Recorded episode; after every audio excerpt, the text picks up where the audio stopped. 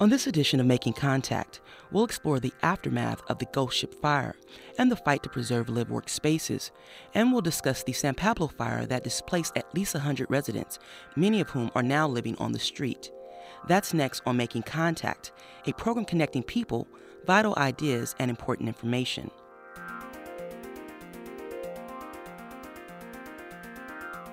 It has been seven months since the fire at the Ghost Ship warehouse in East Oakland that killed 36 people.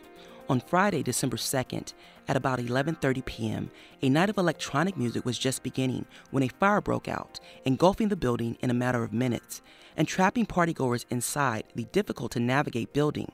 According to the New York Times, there was only one exit and it was down a winding makeshift staircase. The building that housed Ghost Ship was originally built in 1930 before people moved in residentially in 2013. The space had been empty for years. And while housing prices in the Bay Area have pushed more people into unpermitted rentals, locals have been living in the industrial spaces since long before the current housing crisis. The early 1970s saw a wave of artists moving into unused spaces in San Francisco's Soma and Mission districts. And while almost all of them are gone, some of these old time collectives have become part of the city's current artist establishment. Here's Jeremy Dalmas with a report. Instead of ringing a doorbell, Craig Baldwin told me to stomp on the metal plate in the sidewalk in front of his space on Valencia Street. I'm probably the last straggling, you know, guy in the uh, the mission. I'm the leaseholder here, by the way. Baldwin's lived here at Artist Television Access since they moved in in 1987. They're a small theater and event space that focuses on film. Baldwin himself is a well known experimental filmmaker, and he keeps his film archives in the basement. But before moving in, he lived at the iconic Project One. Like a four story building, five, you count the basement. There were 70, 78, 79 people in there, probably more at one point. According to local historians, Project One was the first community of young artists who lived in an old industrial space in San Francisco. Before 1971, those spaces weren't available because they were still filled with industry. Large scale manufacturing hadn't started to leave the city in earnest yet dozens of artists moved into this 84,000 square foot old candy factory at 10th and Harrison in Soma. Baldwin describes it as a multi story vertical village with projects all over the building like stained glass or filmmaking or silkscreen printing or music studio. And uh, in the first floor, there was actually a computer lab, one of the very earliest here. Project One was for people who needed a large space, a studio, but their work couldn't fit into a normal house, and affordability was also crucial. You see, the idea is if you lived in an apartment and then you had a studio somewhere else uh, across town, you'd be paying two rents. They would have been paying an average of around $400 a person to live and work there, adjusted for inflation. He says he could never have become an established filmmaker without that physical space. The economics for artists are the same now. The cost of, of paying for the gallery space is uh, made up for, see, by the, the renters. Hosting music performances, films, and art shows provided a venue for lesser known talents and, at the same time, helped residents pay the rent. But these spaces rarely last. Project One got evicted in the early 80s, and almost every other industrial art space in San Francisco is long gone. But against the odds, there is one tenacious space in the Mission District that has survived for decades.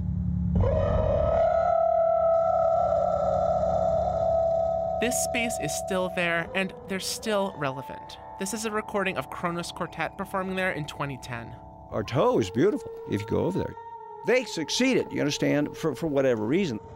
Project Artaud started in 1971, right after Project One.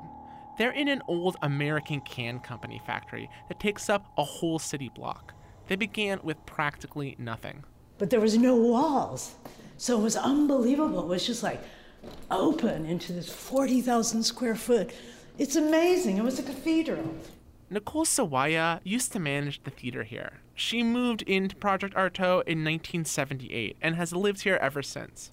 like Craig Baldwin, she says that having both arts and living spaces in the same building was economically essential. There are still performances today, and dozens of artists still live here. They tend to be older, like Sawaya. So here's my studio. When I got this studio, I sandblasted, because this was all painted, to take it down to the brick. Just like Project One and like contemporary live in industrial spaces, when they first got in here, it was an empty shell, and they had to build everything themselves. And then it was like screw guns and sheetrock all through the morning, noon, and night. For the authorities, though, this was unprecedented.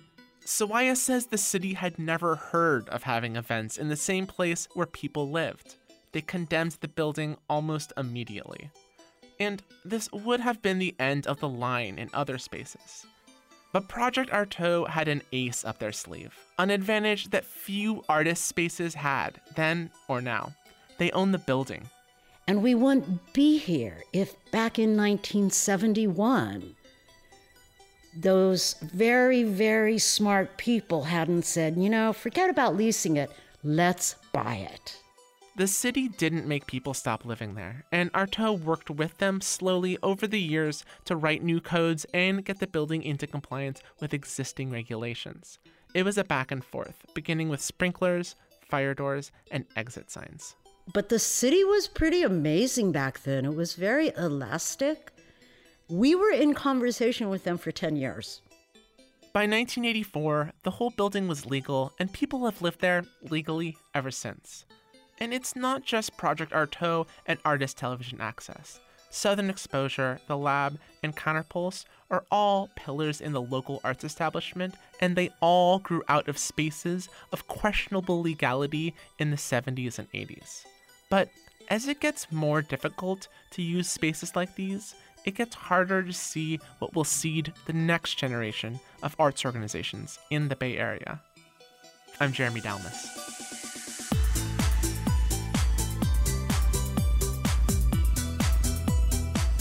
In the Bay Area, there's a long history of artists creating community in mixed spaces.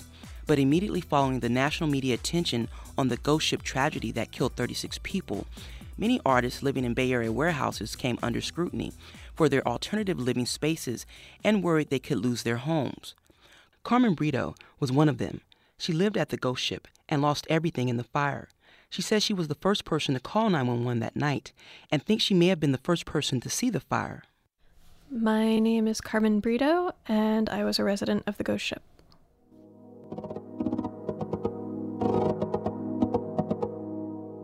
I moved in January 1st of 2016.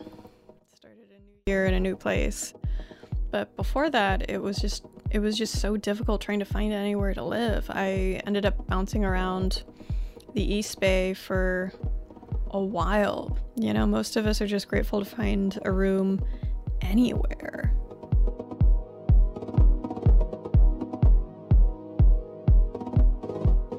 You know, I was going through Craigslist and the ad was just well one like the photos were just stunning but it was just sort of a call for artists and weirdos and writers and people who still have to work and do art and people kind of living on the fringe and you know it just felt like oh, like and this is what i've been looking for like this feels like a home and a temple and an adventure all at the same time. I don't know, it's just that, that kind of thing where it's like, oh, hey, do you want to do that cool art thing? Do it. It's like, oh, you like doing graffiti? You paint something on the back wall. You know, whatever you're into, do it. I think the the first time the power went out was in for me it was like the the first month I moved in, the power went out. But we had maybe like one power outage for the whole month of January. And you know, and then it, they just sort of like got slowly like more and more frequent like in hindsight. Um I think the power went out something like like two or three times the week before the fire.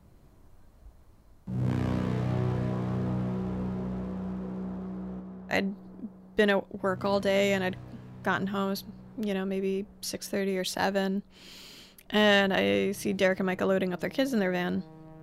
And I was like, oh, there's an event tonight. And I was like, oh, okay. You know, I had, I had planned on going out. I had like three things I should have gone out to go do that night. And I ended up just kind of falling asleep.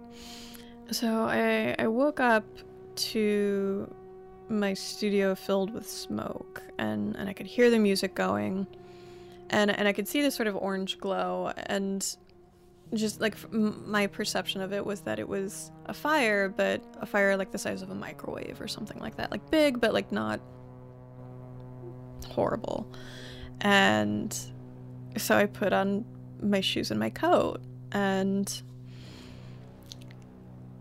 didn't really think much about it. I, I, guess I just sort of thought like, okay, we're gonna we're gonna put it out, and I'll be outside for a bit, and then I'll come back. Like I guess when I was leaving, I thought I was gonna come back, and I step outside of my studio and I look and I see an entire wall on fire, and I was already dizzy and disoriented, and I just headed for the front door. I got outside and somehow I had my phone with me and I started calling 911. If I'm the first person to see the fire and it maybe takes me maybe a minute to get to the front door, another minute to call, and then less than three minutes for the fire department to get there. I mean, you know, that, that window of opportunity to have gone out of the building was less than five minutes. I think I watched it I think I watched it burn for about an hour um, before, you know, a couple of my friends came to get me, and they were kind of like, "Do you do you want to stay? Do you want to go? Do you do you want us to take you away from here?" And I was kind of like, "I think I think I need you to take me away because I'm just gonna sit here." You know, kind of tried to sleep, drink drank some whis- whiskey, trying to sleep, and I think I blacked out for a little bit, like lost consciousness for a little bit, but I didn't sleep. And I woke up to one of the other people from the warehouse calling to make sure that I had been okay because she wasn't sure if I had made it out or not. You know, I just remember like the the Saturday after like waking up and like seeing an image of my home on Fox News and I was like, is this really happening? Like, did this really happen? You know, most of the residents spent the day at, you know, Saturday at the Red Cross and they gave us these emergency debit cards with like 500 bucks on it to go buy clothes and yeah, because I, w- I was still wearing the clothes that I had made it out of the building with.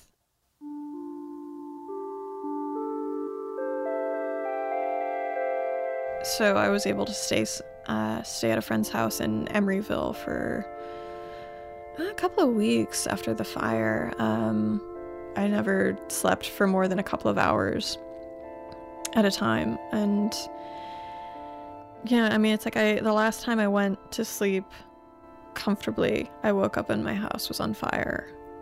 And I just realized like I need I need a home now. I need another home. And I got really lucky that a friend of mine who I've known for like the last 10 years from my hometown had a room open up in a house that he's been living in for the last 5 years in Oakland you know, I had wanted to stay, like, I had wanted to move into another warehouse, but with all of the attention of everything going on, I don't, uh, I wasn't exactly hearing back from people in warehouses, and, and I don't blame them, I, I really don't.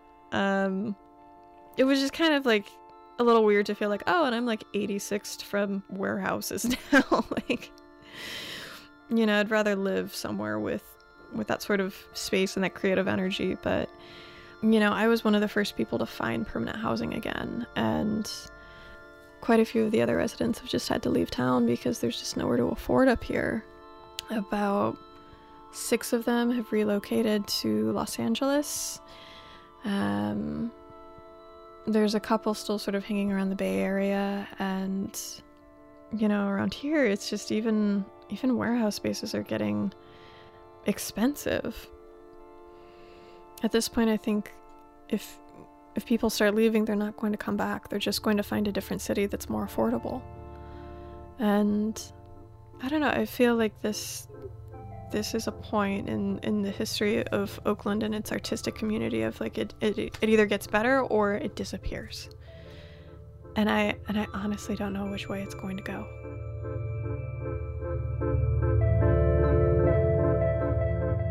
That's Carmen Brito, a former resident of the Ghost Ship. Events like the dance party thrown on the night of the Ghost Ship fire used to be a regular occurrence all over Oakland. but they have virtually died out because venues fear drawing attention to themselves. Since December, the city has ramped up inspections. The Oakland Police Department started requiring officers to report all unpermitted events. But many who have run event spaces say that if the city wants to regulate them, it will only push events further underground and may lead to more unsafe spaces.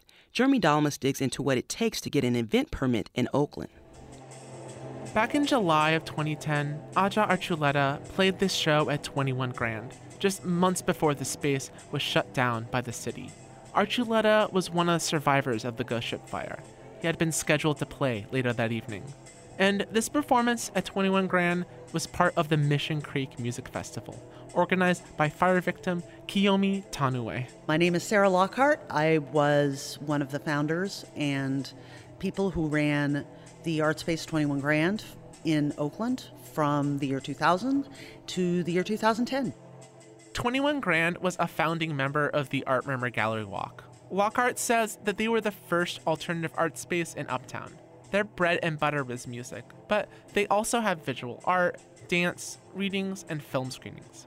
At their height in 2008, they were hosting events every couple days. The need was there. It's like we could have filled every single night of the week, but we weren't making money. Like we needed to work jobs. After seven years of events, one night while packing up, they were approached by the police. And they just sort of came in, took a look, and are like, if we catch you doing this again, we're going to shut you down. And I was like, do I take this seriously? And then we're like, well, what would we need to do? The fire didn't create this problem, but it did intensify it. And like live spaces, event spaces have also been hit with inspections and eviction notices in recent months. Where are we right now? Yeah, we're in the front part of Quilombo Community Center. Vandell helps uh, run Quilombo. They're a radical social center that focuses on black and brown communities in West Oakland. They have a bookstore, a huge garden with chickens, and their doors are open for Dominoes games since the city closed nearby St. Andrews Park. And then we have this room, but it's our uh, healing space. We have a really large group of people who do massage and acupuncture and uh, Reiki and, you know, yoga, everything. There really isn't any other space like this. They're different from 21 Grand, but they are beginning to deal with some of the same issues.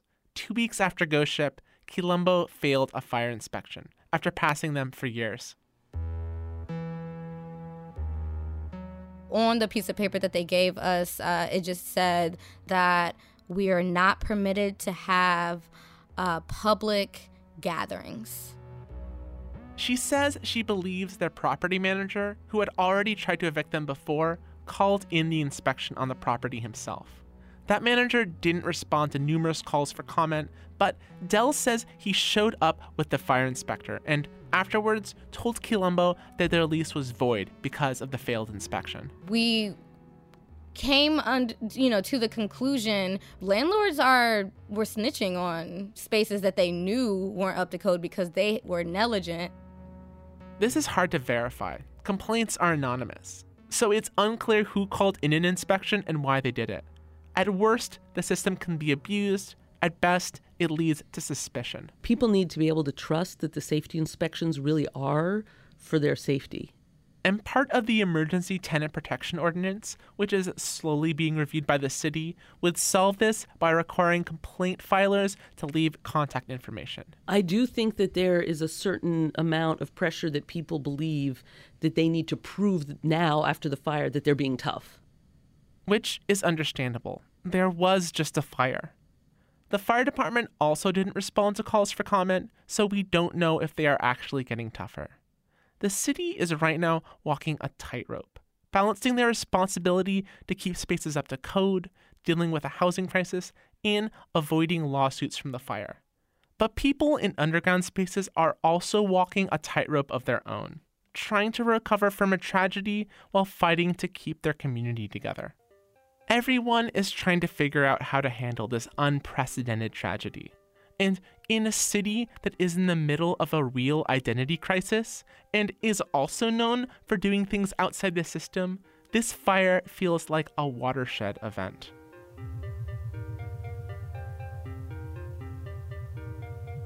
This is Jeremy Dalmas. The city is slowly considering the Oakland Tenant Protection Ordinance, but it could be months before a decision is made. Until then, warehouse dwellers are in fear of eviction and displacement from the live, work, and community spaces they've created. Across town in West Oakland, five miles from the ghost ship, former residents of 2551 San Pablo Ave experienced a devastating fire that killed four people and left more than 100 displaced. The irony is that it happened a little more than three months after the ghost ship fire. And although city officials may have learned a lot from the ghost ship, residents of the West Oakland building believe the city wasn't fully prepared to deal with another fire based tragedy that would leave a great number of people without homes. I wanted to find out what happened in the aftermath, so I went to the scene of the fire to speak with former tenants. That's my apartment right there. Well, I guess the fire started right here, so up there, look, just, I'm talking about, eh, you know, did nothing make that, nothing. And man, it's crazy that the dude up under me though, of all people, who would think, you feel me, a, a candle on a styrofoam cup, allegedly, I don't know. But I lost everything out besides my life up in there, but this guy made it up out of there. That's Tremaine Trey Baker. We're standing in front of what he used to call home, the building is boarded up now and surrounded by a metal fence. In the early morning of March 27th, a fatal four alarm fire killed four people and rendered many others homeless. For many of the former residents, this transitional housing was a second chance to start over again and create community. See, this is a building for place for people that used to live in the streets. Like some have some mental issues, most some have drugs problems. This was actually like a residential, community-based place. This like housed a lot of people. This kept a lot of people off the streets. I mean, and uh, I know I was thankful for it, you know I mean? Since the fire, with no money and no support, Trey is back to living on the streets, which is a bit surprising considering that each household under the city's code enforcement relocation program should have been allotted 6500 to help with relocation. Jonah Strauss, the executive director of the Oakland Warehouse Coalition, explains.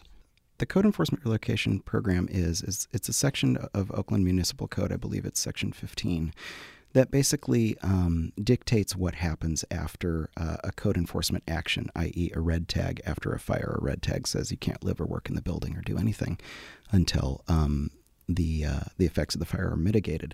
And so, part of Section 15 of the code is a mandate that the owner of a building is required to pay out a certain amount per tenant depending on what the living situation was you know number of bedrooms number of residents etc uh, after a fire. And so there's some guidelines around the amount of time in which that needs to happen. But oftentimes because after a fire an owner is mostly just concerned with getting money out of their insurance company um, the uh, it, it, falls into the lap of the city of Oakland to requisition those funds from the owner um, and then give it to the tenants. But it actually happens in reverse. And so the way that it happens in a de facto sense is there is a code enforcement relocation program fund, uh, and so that that money starts around sixty five hundred dollars for a studio and goes up around I forget twelve thousand dollar range. Jonah believes that the city of Oakland was responsive to the needs of the residents at first, but later dropped the ball on the disbursement of funds. The city of Oakland actually did a pretty good job of coming down to uh, the West Oakland Youth Center and understanding what the situation was. Um, you had uh, a high level uh, assistant city administrator, you had the head of housing down there, the mayor herself came down there and sort of made an a, attempt to talk to folks. Um, and so there, there was this show of support, but uh, the way that the code enforcement relocation program funds were managed afterwards um, was sort of a mess. Uh, there was an over reliance, my understanding is there was an over reliance on the Red Cross list rather than simply talking to the community and, and just really establishing who actually lived there at the time of fire. And from my records, and th- this is incomplete, so I think the number will raise, but there's definitely at least 15 people who did not receive their code enforcement relocation program funds uh, in any way, shape, or form. And the story of how um, those funds were not delivered actually is rather frightening. And then the end result of it was that they didn't keep accepting applications. They didn't keep doing their due diligence and determining whether or not people lived in the building. Rather, what they did was they just stopped accepting applications. I heard a story about somebody's application getting torn up because the woman didn't like the way that his case was being presented. I mean, this this is like again, it comes back to this endemic racism and uh, class warfare, where you have um, people who are put in a position where they they don't necessarily know how to advocate for themselves, and there's nothing, no, there's nobody to advocate for them. I spoke with Alex Perry, a former resident and house manager at the San Pablo building. He's currently living in a motel with his wife and children. His wife received relocation funds, but Alex didn't, even though they lived in different apartments. Alex says the money that his wife received is barely enough to keep them from being homeless. My apartment is 311, but my wife was in 318 with both of the kids. And uh, I don't know if it was, if that's how it go or what, but they gave her uh, relocation funds, and I guess they put us together. So I guess what they gave her was supposed to cover my stuff, but I don't see how. I mean, uh, uh, I believe I probably had. I know God do things for a reason, and uh, uh I'm just you know uh, accepting it as we go. But uh, at the present moment, we we was told that we was gonna be based on a few lists or whatever to find living, but the cost of living and just the way everything is in the Bay Area right now is. I guess bad, or or maybe the people even just told us that just to get us out the way. I don't know, but at first, we was at the shelter. Uh, then we went to motel rooms, and, and, in the beginning, they was paying for the motel rooms. But as of lately, like the last month and a half, two months, the relocation money that my wife got been going for us to have a place to stay. So we've been motel, motel, motel. You know, just trying to wait it out. We then went, you know, to a few different little places and signed some paperwork for you know, housing here, there, and everywhere, but we, we ain't heard nothing as of yet, so. This perfect storm of skyrocketing rents, shrinking public benefits for the poor, and fewer landlords accepting Section 8 housing vouchers is pushing longtime Bay Area natives like Alex and his family into dire situations. With the recent Oakland fires causing displacement and bringing attention to the housing crisis, all eyes are on Oakland elected officials for solutions. For Making Contact, I'm Anita Johnson.